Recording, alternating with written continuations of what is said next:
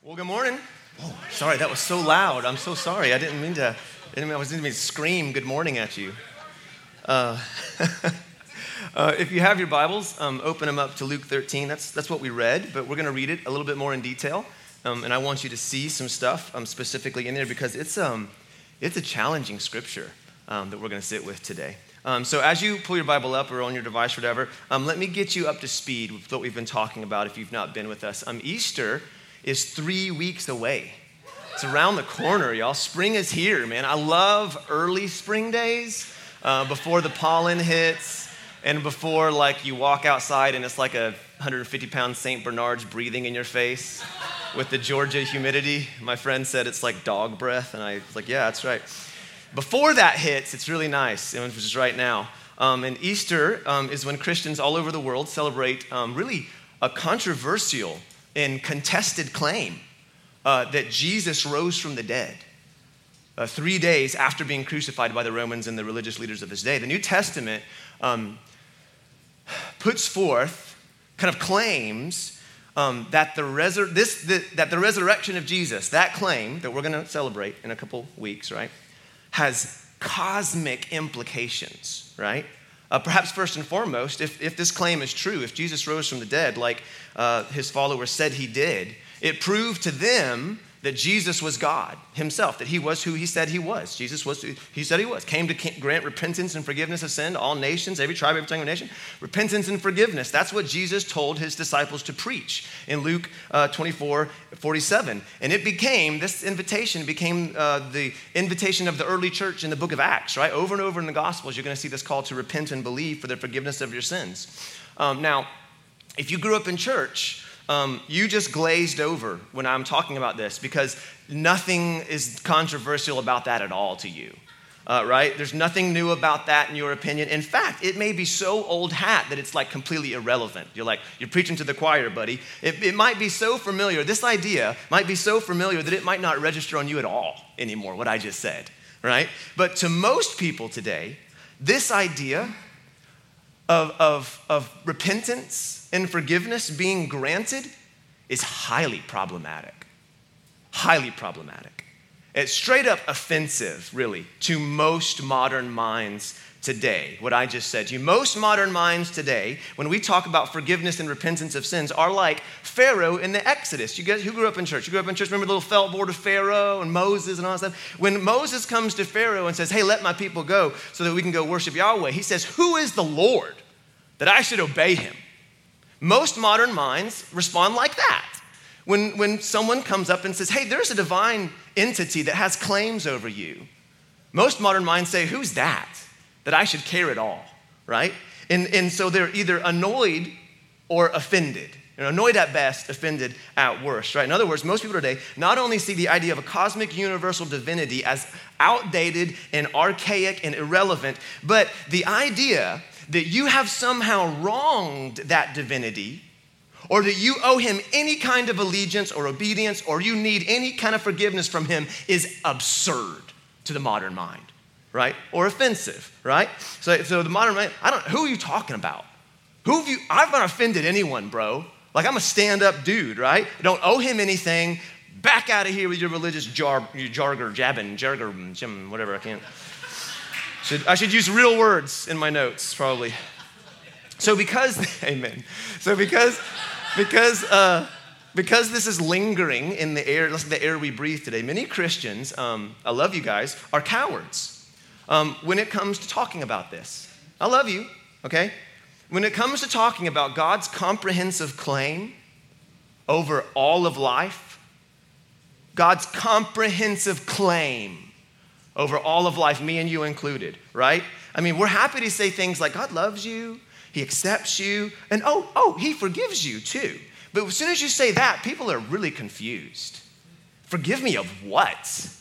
I mean, of course, he loves me. Who wouldn't, right? I'm awesome, right? But forgiveness, I don't need your charity, right? Actually, I'm pretty awesome. Thank you very much, especially compared to those guys on the other side of the aisle. You know those guys? Those guys that, the pro- that are the problem in the world? Those guys. You know those guys? The problem. Yeah, yeah, right, right. A lot of Christians, y'all, I know, kind of fun. A lot of Christians really fall into that same kind of thinking. What's the problem with the world? Well, those guys, right? And in large part because pastors are cowards. Okay, all right. Well, you know, I, I, say I want participation, and you give it to me, you know? All right? and are unwilling. I got some of you. Some of you hadn't giggled, but that got you right there. And are unwilling to be out of step with popular sentiment and say to them and, and say to themselves and refuse rather to say to themselves and their people actually the bible is going to claim that the problem is in our hearts in my heart in your hearts. That's, that's going to be what the bible is going to put forth. And when we're unwilling to talk about entrenched sin and just talk about god forgiving and loving y'all it's confusing right? Forgiven of what? And christianity loses all relevance. Because right, right? Christians uh, thought that God needs a PR boost. You know, since like the Crusades, you know, and like the Borough, what's the Borough Baptist people, you know? And people have, well, yeah, people have, you know, Christians have said, you know, Jesus really needs plastic surgery. He needs to, you know, you know, and they, they took the scalpel to the Bible and, and they try to make it more attractive to people right? And here's, here's the crazy thing this what happens all the time. Even in Jesus' day, y'all, when Jesus offered freedom, you know the whole, you'll know the truth and truth will set you free? You know what they said to him? Free from what? Same thing. Same thing when Jesus said, Hey, I'm gonna set you free. They're like, Dude, we're, we're Abraham's kids. What are you talking about? We ain't ever been slaves to anyone, right? They were offended, just like we're offended. When God comes to us and says, I, I want to offer you forgiveness. So what should be an invitation into relationship is an offense to the modern mind, right? But thank the Lord, Jesus wasn't a coward. He was bold as a lion, man. He said, Listen, I'm gonna tell you the truth. Anyone who sins, you're a slave. That's what Jesus said, right? Praise Jesus. He ain't like us. Because he loves us, y'all, he does not ignore the thing that's killing you but actually addresses it so that he can deal with it. So, therefore, there's a reality, y'all, heavy out the gate today. There's a reality that must precede what is celebrated in three weeks on Easter. And if we as a people, and if you as a person become disconnected from that reality, Easter loses all relevance and meaning and significance. And you have no real reason to celebrate. If the church won't talk about sin, which many pulpits and Christians can't seem to stomach, bro, the cross loses all meaning and significance. Forgiven of what? It's just confusing and disappointing. It's a tragedy in that case, right? Instead of what the New Testament writers say it was, which was the pinnacle of the glory of God. But simply, y'all, if we can't agree with God on what the problem is, then we can't rejoice in the solution either. Or as one pastor said, if you are underwhelmed by your sin, if you just don't think it's a big deal, then you will be as equally underwhelmed by the grace of God offered to you. Uh huh. So, therefore, one of the only real prerequisites, we say this a lot for being a Christian, is being honest about your brokenness. The Bible's not going to let you get long down the road without seeing very clearly the strength of humanity, mine and yours included, is insufficient to create and sustain true peace and justice in this world. Prove me wrong, bro. Read a history book. Prove me wrong, right? And so to me, it's a welcome reminder, right? That despite all of our scientific progress, here's this, here, right here, right here.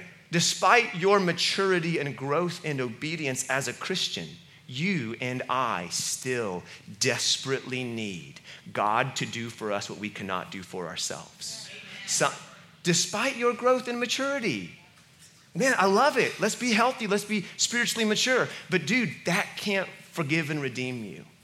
That may be the path you walk on, right? But it can't make you whole again, right? Science can't fix us, education can't fix us, religion can't fix us, man. Spiritual practices, as helpful as they are, can't fully forgive and fix us. We need God Himself. And according to the gospel, it's exactly what He's given us Himself. So I say all that to say this the season of Lent leads us up to Easter so that when we say, Christ has conquered sin and death, our hearts resound.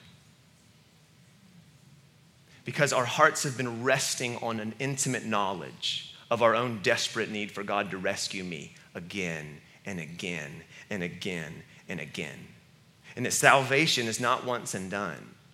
And I need to qualify that sentence, don't I? Because Jesus said it's totally done. In fact, his words were, it's finished, past tense, right? But you are also told to work out your salvation with fear and trembling. Because no matter how long you've been saved, how obedient you may be, you still need God to intervene on your behalf. Right? Or as we said some weeks ago, which I want ingrained in all of your heads, Christians need Jesus too. Right? That's why, y'all, this is why we can party like there's no tomorrow on Easter because our desperate need has been met by his generous, overflowing mercy in the cross. Huh? So it's why I'm going to call you in a couple weeks to stop fasting and to start feasting, right? To rejoice in how Christ has given himself to us and will, dude, will continue to give himself to you in greater and greater degree. There's no one like him. There's no one like him, man. So, the scripture we're going to sit with today, uh, we have to do some work. We have to do some work because it's a tough one okay? I'm going to reread it for us, and then we're going to jump in, okay? So if you have it, you can look down, or it's going to be on the screen again, I think. Now, there were some present at that very time who told him about him being Jesus, about the Galileans, whose blood Pilate had mingled with their sacrifices. And he, being Jesus, answered him, saying, Do you think these Galileans were worse sinners than all the other Galileans because they suffered in this way? No. I tell you, but unless you repent, you will all likewise perish.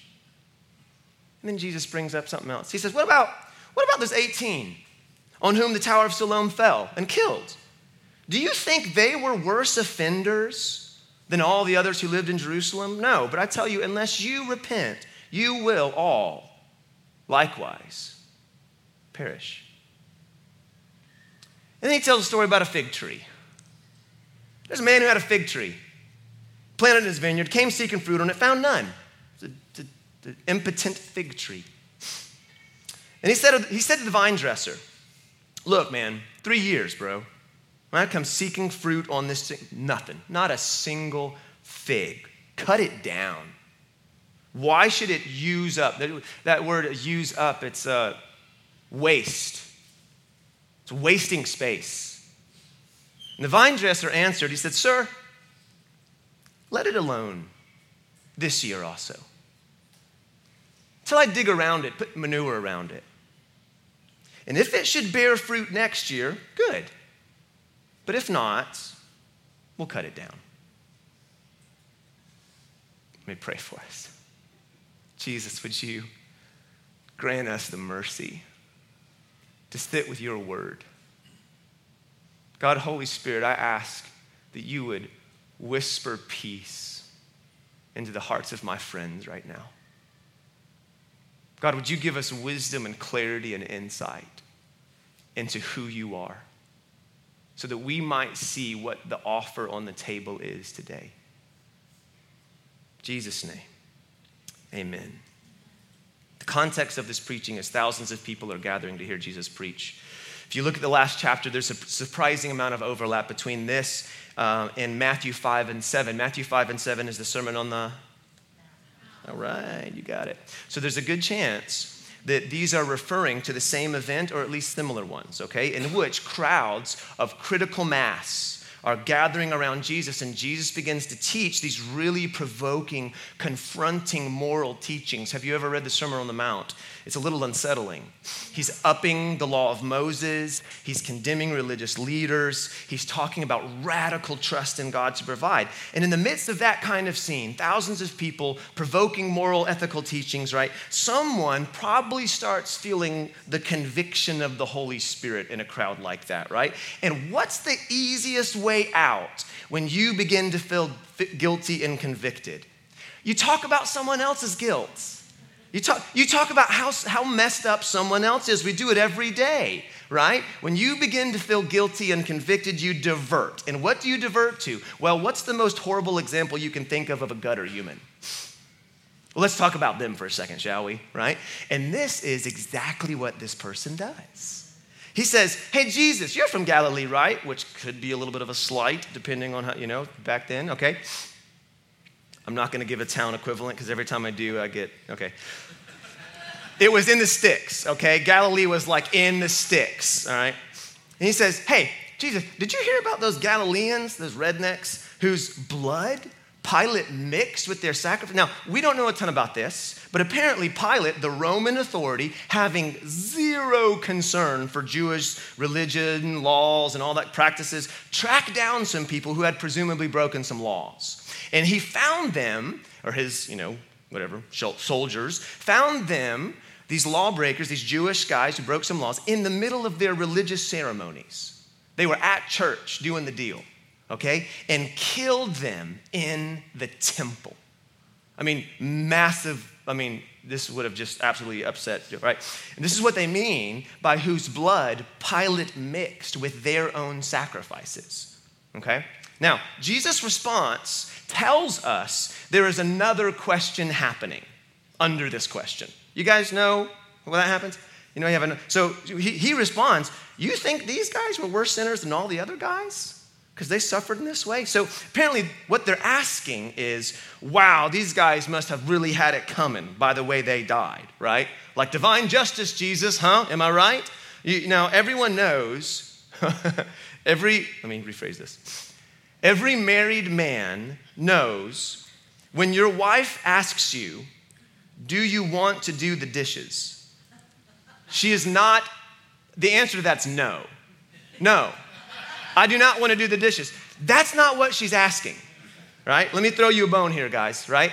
Which, right? I'm not gonna lie and say, well, yes, yes, I really do. I would love to watch. No, no, she's asking because I'm a dummy. I'm not that dumb, right? There's another point trying to be made. So uh, I say, oh, oh yeah, okay, I'll, I'll do the dishes, right? So there's an underlying assumption there. The underlying assumption of my wife is we're in this together, pull your weight, son, right? The underlying assumption of these other dudes is what, what's the underlying assumption that they're working with here when they're asking this question to Jesus? Okay, well, they are living with the universal, almost universal assumption that humanity seems to have, which is this life should be good. Life should be wonderful. It should be just. It should be fair. But it's not. Why? Why is life disappointing and full of pain and injustice? Well, you probably deserve it. Universal. This is a universal assumption about the universe. You've probably done something really bad. The assumption is if you live right, things will work out for you. But if not, well, you get what you deserve, right? Now, people call this different names divine retribution, karma, cosmic justice. What goes around comes around. All, it's all talking about the same fundamental assumption about the universe, okay? If you're suffering in any way, you've done something, you've been naughty, all right? And you're suffering because the universe is judging you and it's punitive, okay? Punitive. And so maybe it's divine, maybe it's like the force, but we don't know, but whatever it is, every movie tells us the bad guys get it in the end. And the good guys live happily ever after. This is a universal assumption, man. Universal. Every, I mean, right? It's, it's why when you have the horrendous kind of day that makes you want to fake your death and move to Mexico, you know what I'm talking about? You know that kind of day? Right? You can't help but raise your hands and be like, why me? you know? Or like, just get a flat tire. What have I done, God, right? You're, there's assumptions going on in your heart and mind. I don't deserve this, right? The book of Job addresses this actually. And Jesus addresses this actually. In John 9, there's a blind guy, born blind, John 9. And someone asked Jesus, and I love this. I just see like, see like, like Peter probably. And we don't know who has, but they're walking down the road, and here's this poor blind sap, right? Born blind. And he just says, Hey, hey, Jesus, who sinned? Him or him or his parents? Like right, right in front of the guy, you know? Who's and, and you know what Jesus says? Sorry, I was you know, understand you understand the scenario? Yeah, okay, okay. Hey, is this is this guy blind because he sinned or because his parents sinned? Right? In other words, is this suffering his fault or his parents' fault? And, and Jesus says, neither. In other words, this specific suffering has nothing to do with the fact that both him and his parents are sinners. This is not God's wrath on him. This man's, con- in fact, what Jesus says, this man's condition is so the works of God might be displayed. Jesus didn't say neither of them ever sinned. He just said this condition's not connected to that. Right? So instead, this, listen, instead, this debilitating weakness, blind, right? Debilitating weakness this man was born with is so that God could flex and show his glory. What an interesting way to look at unfortunate events and difficult conditions in your life. These are so the works of God might be displayed. It seems in Job and in Jesus, the Lord wants you to see a disconnect between your suffering and his position towards you. Or you could say it this way Suffering is not because God hates you, but rather because the forces at work in a post Genesis 3 sinful, fallen, fractured world. See, in fact, the fact that He deeply, deeply loves you is impossible to ignore in Scripture. But Jesus seems to think that suffering is also impossible to ignore, right? And that it is possible to be suffering horribly and be right in the center of God's will and love for your life. If that's not true, how do you explain the sufferings of Jesus? Was Jesus in God's will? Isaiah says it was God's will to crush him. Well, that was Jesus. That's a, that's a, you know, okay. How do you explain the suffering in the New Testament church. Paul was beaten, stoned. They thought he was dead. They dragged him out of the city and left his body because they thought he was dead. He was pursued to be killed, he was imprisoned. Under the old form of thinking, you'd say to Paul, Bro, you're cursed, man. Give it up, man. God's out to get you, He's judging you. And Paul would say the exact opposite. He'd say, I'm not cursed, I'm blessed. right? And when Paul is sitting in the deepest, darkest prison after being beaten black and blue, right? What does he do? Sings a song. What is he connected to? James also had this view of suffering, right? He said, consider it pure joy. But we, there's so much there we can't get into. We've got to move on because Jesus is trying to make a point in our scripture. These guys are saying, hey, Jesus, we're better than them, right? Right? Huh? God's wrath clearly on them because they died in this crazy, horrible way. They were some messed up sinners. Am I right, Jesus? and Jesus startles them. He says, You think these guys were worse than all the others? This is political, religious bloodshed. That's pretty bad. That's bad, right? Killed in church? That's bad. But then Jesus broadens it out. He, he talks about another tragedy. He talks about when a tower falls and kills 18 people, right? Right? It's a freak accident, man. It's a freak accident. It's like a natural disaster. It's like no one's really to blame. You're like, well, the engineers are to blame. Well, okay. I mean, maybe, you know, you know, we want to blame someone these days, you know. Maybe not. Maybe there's erosion under the surface and there's an earthquake. We don't know, naturally, right? But he's pointing to this violent tragedy that's not clearly connected to anything, really. Natural disaster. What about tornadoes?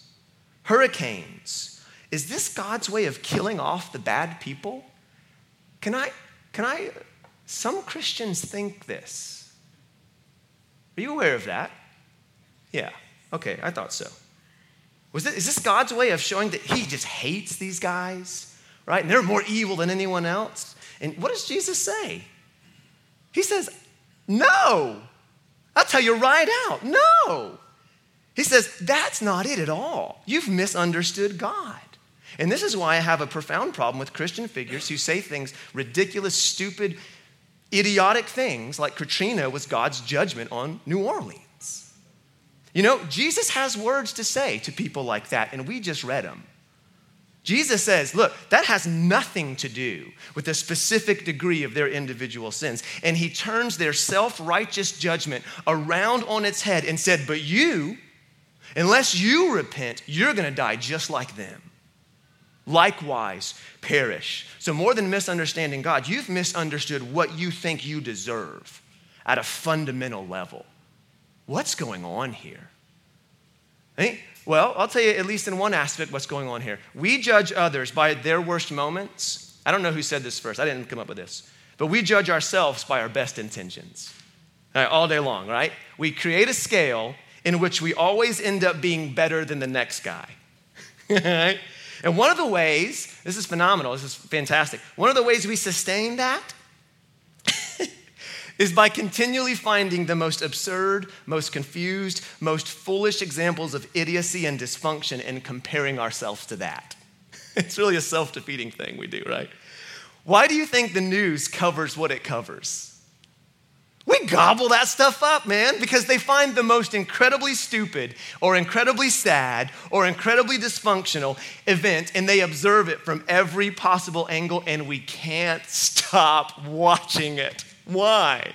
Well, because it has a subconscious effect on you. And you're thinking the whole time, wow, talk about dummies. Glad I'm not that bad. Actually, you know what? On that second interview with that other person, I'm I'm actually pretty good, right? And we turn off the TV, pumped up in pride and arrogance, thinking, you know, I am pretty awesome. Or completely depressed, depending on your personality, right? So, on the one hand, Jesus is addressing our tendency to judge our fellow man as less than and judge what we think they deserve. And on the other hand, on a deeper level, he's addressing what you think you deserve, what we think we deserve. So, because fallen humanity's default is to look for reasons why we are superior to everyone else, and people will use religion to do the same thing, we tend to think we deserve better, right? That's what we think. We judge others by their worst moments, we judge ourselves by our best intentions, and T- Jesus is totally rejecting that whole mindset. He says, That's not how I nor my followers will view the world. What's Jesus' view? Well, he's, he's raising the whole playing field. It's like it's like we've been playing the whole game in a low, wet, soggy, muddy spot, right? And like he's Jesus is saying, look, man, that you were never meant to exist at that level that you all you're not in that state. Like every eh, Jesus is saying, every single one of y'all covered mud. Every single one of y'all. That, aren't you glad you came to church today? Every single one of y'all, less than you were intended to be. Every single one of y'all, me included, maimed, blinded by sin, as it were. Paul's going to say dead. His word's dead. You're dead in sin, right? Right? And life was always to be lived in a better, more glorious way than how you understand, right? On a higher level. And Jesus, you know the way the New Testament talks about Jesus? He, it talks about him as the firstborn of a new humanity. It talks about Jesus as humanity 2.0. That's how he talks about Jesus. It's why Paul drops phrases like uh, a new humanity is being birthed in Christ in Ephesians, right? And that only by something called repentance and trust in Jesus, what he claimed he did, will you enter into a new way of existing. So, so the view of Jesus is that all of humanity is under a spell of sorts. That humanity as a whole has collective amnesia. And what's the thing they forgot? Well, it's that all of us have been created and are being sustained by the breath of God. Hmm? And because of that, God and God alone has a rightful claim over you as a creature. And when you ignore that rightful claim, when we live lives as if we belong to ourselves, when we live lives defining what is right and wrong in our own minds, what the Bible is going to say and what R.C. Sproul says is you've committed cosmic treason. You've become a part of a rebellion, of a mutiny, against the true king and have tried to create your own, your own little kingdom where you sit on the throne. And Jesus seems to think that no one is exempt of this, not even the religious, not even the spiritual, not even his own disciples who are amongst the crowd. He says, All of you, all of you will perish, right? Just like the way you've judged these guys that you think they deserved it, well, you're going to perish the same way. And unless someone or something turns on the light for you and helps you begin to think clearly about life, you're going to die just like them. Thanks, Jesus, for pick me up. Thanks. Appreciate that self esteem booster. Yeah, I'm just soaring right now. Okay, but He is trying to pick you up. And how? Well, by this word repentance. He is trying to help you. He is trying to give you something you don't have. The New Testament word for repentance is metanoia. Let's get nerdy for a second. You guys know what meta means? Facebook, right? No.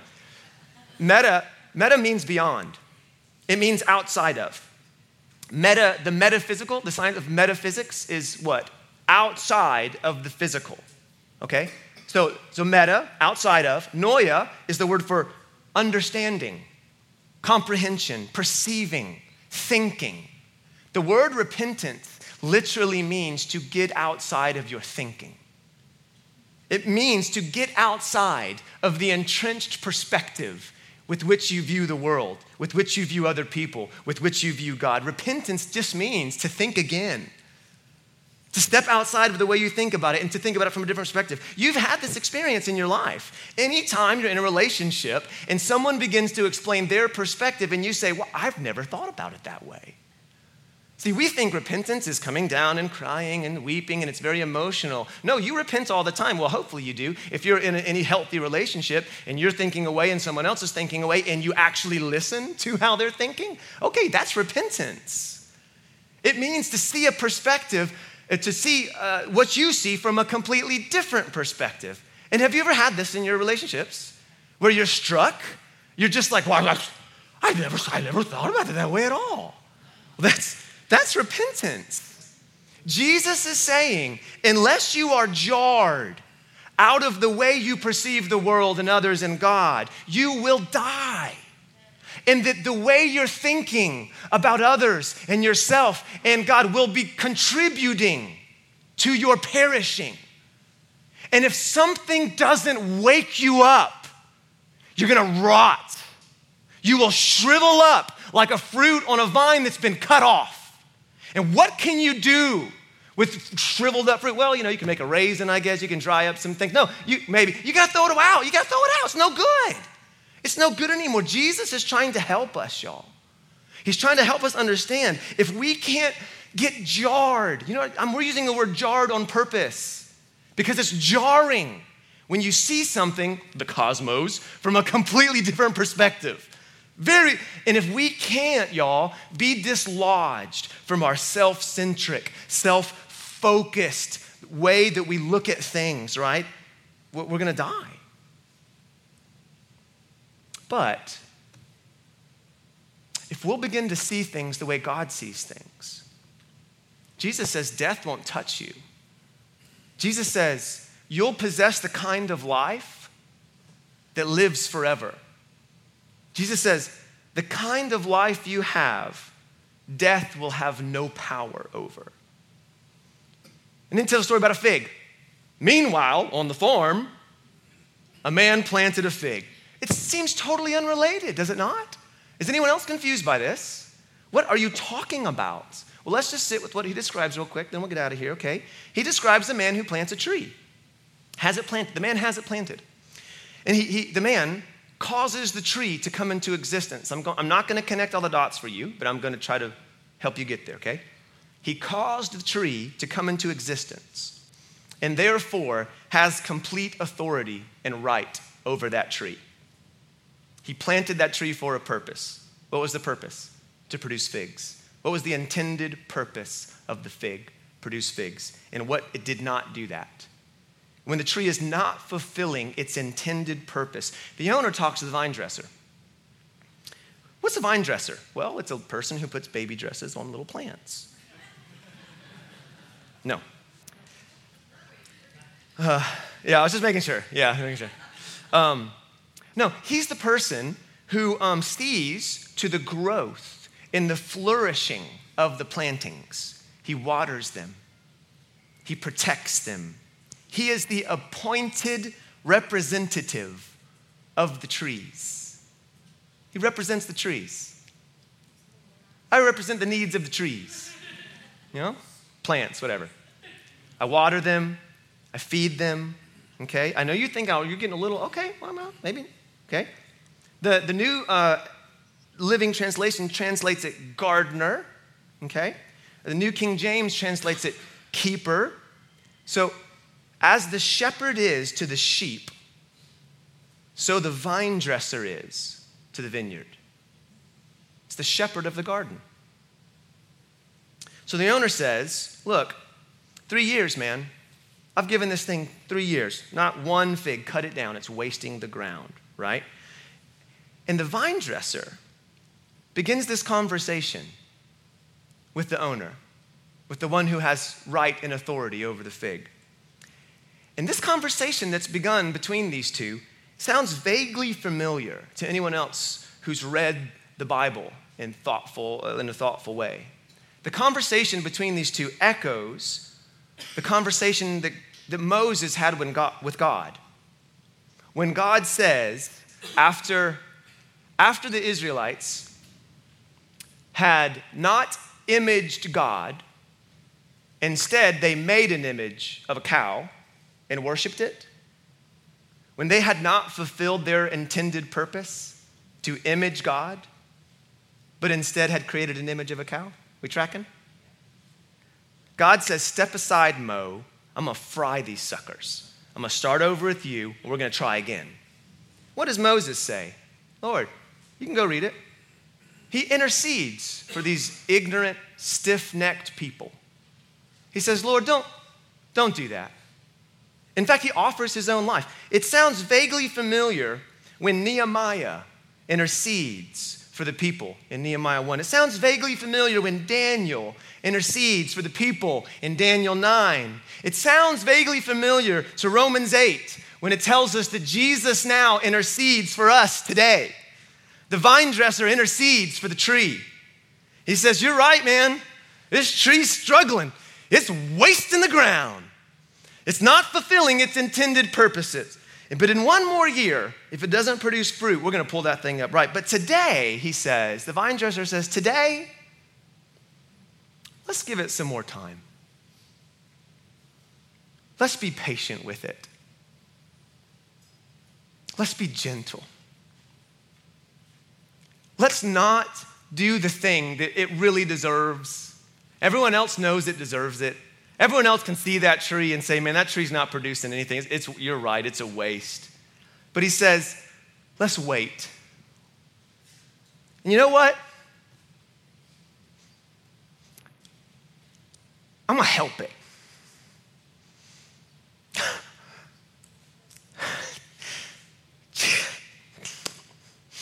I didn't see this coming. I didn't, I didn't think this, I didn't think this was gonna happen today.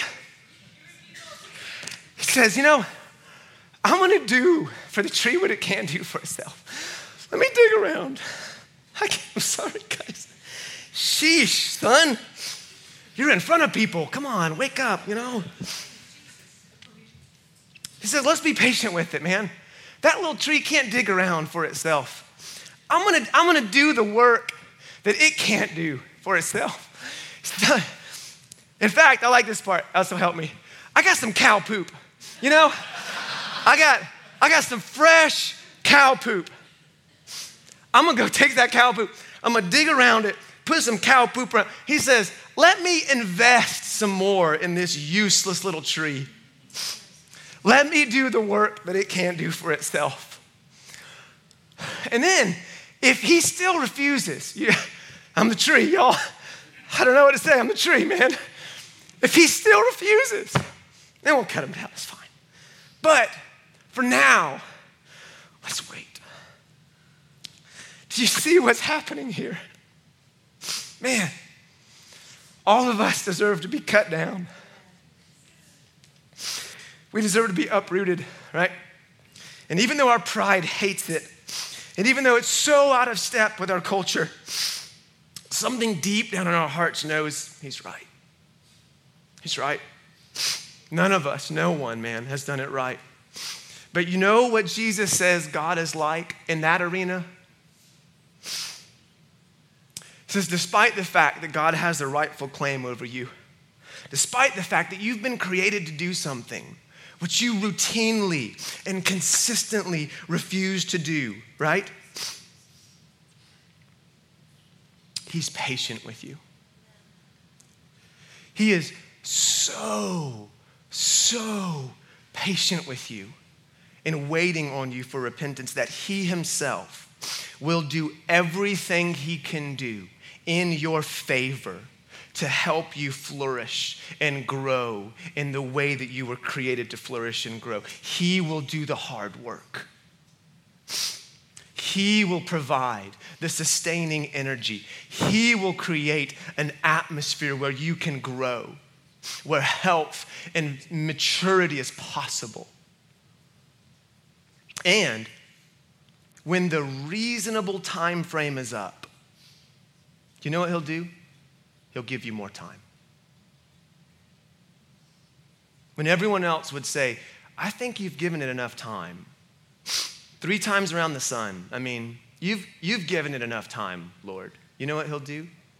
He'll say, one more. Let's give him one more. Because he is long suffering. He suffers for us. He suffers for us. And his love is not like your love, it lasts forever. He gets angry at sin. Yeah, he is. And he's just in his wrath. But you know, his anger, it only lasts a minute. His favor, that lasts a lifetime. Jesus is saying, This is what God is like. He's patient with you. And it seems God doesn't think waiting is a passive thing. While He waits, He works. He cultivates the ground. He carries the load. He does the hard work while He waits. And if you're a Christian, you may be thinking, well, I thought we're supposed to wait on God. No, not first. No, He was waiting on you first. He's still waiting on you. He's still waiting on a lot of us. And as he waits, he is bringing nourishing, sustaining energy and resources and quietly placing them in the unseen places of your heart and life for your good. You know why? Because he didn't rejoice in wrath. He doesn't rejoice in giving us what we deserve like we do. We tend to rejoice in giving people what they deserve, don't they? Don't we? Don't us? Don't us? Don't we? He's not like us. You know, you know what he rejoices in? Saving and redeeming. First Peter says, the Lord is patient towards you, not wishing that any should perish, but that all should reach repentance. So, this passage, this teaching, is one of those that our culture uh, and our society, and even some of us in here, probably have no interest in, in hearing. We have very little tolerance for anything that doesn't stroke our ego uh, or meet some pressing felt need or speak comfort to us, even if that comfort is a total unreality. In fact, the Bible condemns people who speak peace, peace when there's no peace. And I feel like our response to things like this is similar to when Dorothy and all her companions go to the Emerald City. Remember that one? little Toto wanders behind the green curtain, and the great wizard Oz realizes that he's been outed. And he starts, ignore the man behind the curtain. No, don't pay any attention to the man behind the curtain. And almost out of a desperate need to maintain status quo, our hearts get a kind of frantic impulse to divert from the real issue of our own needs and lackings and imperfections and character flaws. It's almost instinctual, it's self preservation at its best. It's a knee jerk reaction to maintain reputation, right? Or really to maintain the illusion with smoke and mirrors that we aren't what we really know we are, which is deeply broken. deeply broken beyond repair, right? Outwardly, things may look amazing, but inwardly, man, the pieces are fractured. Like you drop glass in the kitchen, like I do, like once a week, feels like, right? Shards go everywhere. You know, if you don't clean that stuff up, someone gets hurt, you know? Someone steps on it. If you don't, if you don't deal with the fractured brokenness in your heart and life, you will not only wound yourself, but you will continually and repetitively wound others. And when, when this kind of idea comes up of, of the fact that we are deeply fractured, I think we act like the Wizard of Oz, right? And God, right, in his deep, abiding love, is simply trying to coax us out from behind the curtain and help us name the thing that in reality has been choking out your life, right? He's trying to remove the barrier that you've put in between others, you know, curtain, and the barriers that you've put in between God. And that barrier is called pride. And when we, like the Wizard of Oz, will and often do put forth a surprising amount of effort to distract and divert attention from the reality that we know is true, which is that you know we're weak and small and needy. Jesus is trying to show us, man, the thing that he really wants for us is to flourish and to thrive in deep and meaningful and fruitful relationships, right? And God wants it more for you than I think we want for, for ourselves. And I think the question today is will we come out from behind the curtain? Will we acknowledge our deep and profound need for a strength greater than our own? Let's stand and pray. Before we pray, let me just say this. Um, you know, Jesus is addressing that fundamental assumption we talked about of cosmic justice. That thing that you get what you deserve, you know? And, and you know how he addresses that is, is he says, actually, you are not going to get what you deserve. What Jesus says is actually, I will take what you deserve so that you can live and flourish and thrive. I'll be uprooted. That's what Jesus said. He said, I'll be chopped down to give you a chance. Let's pray.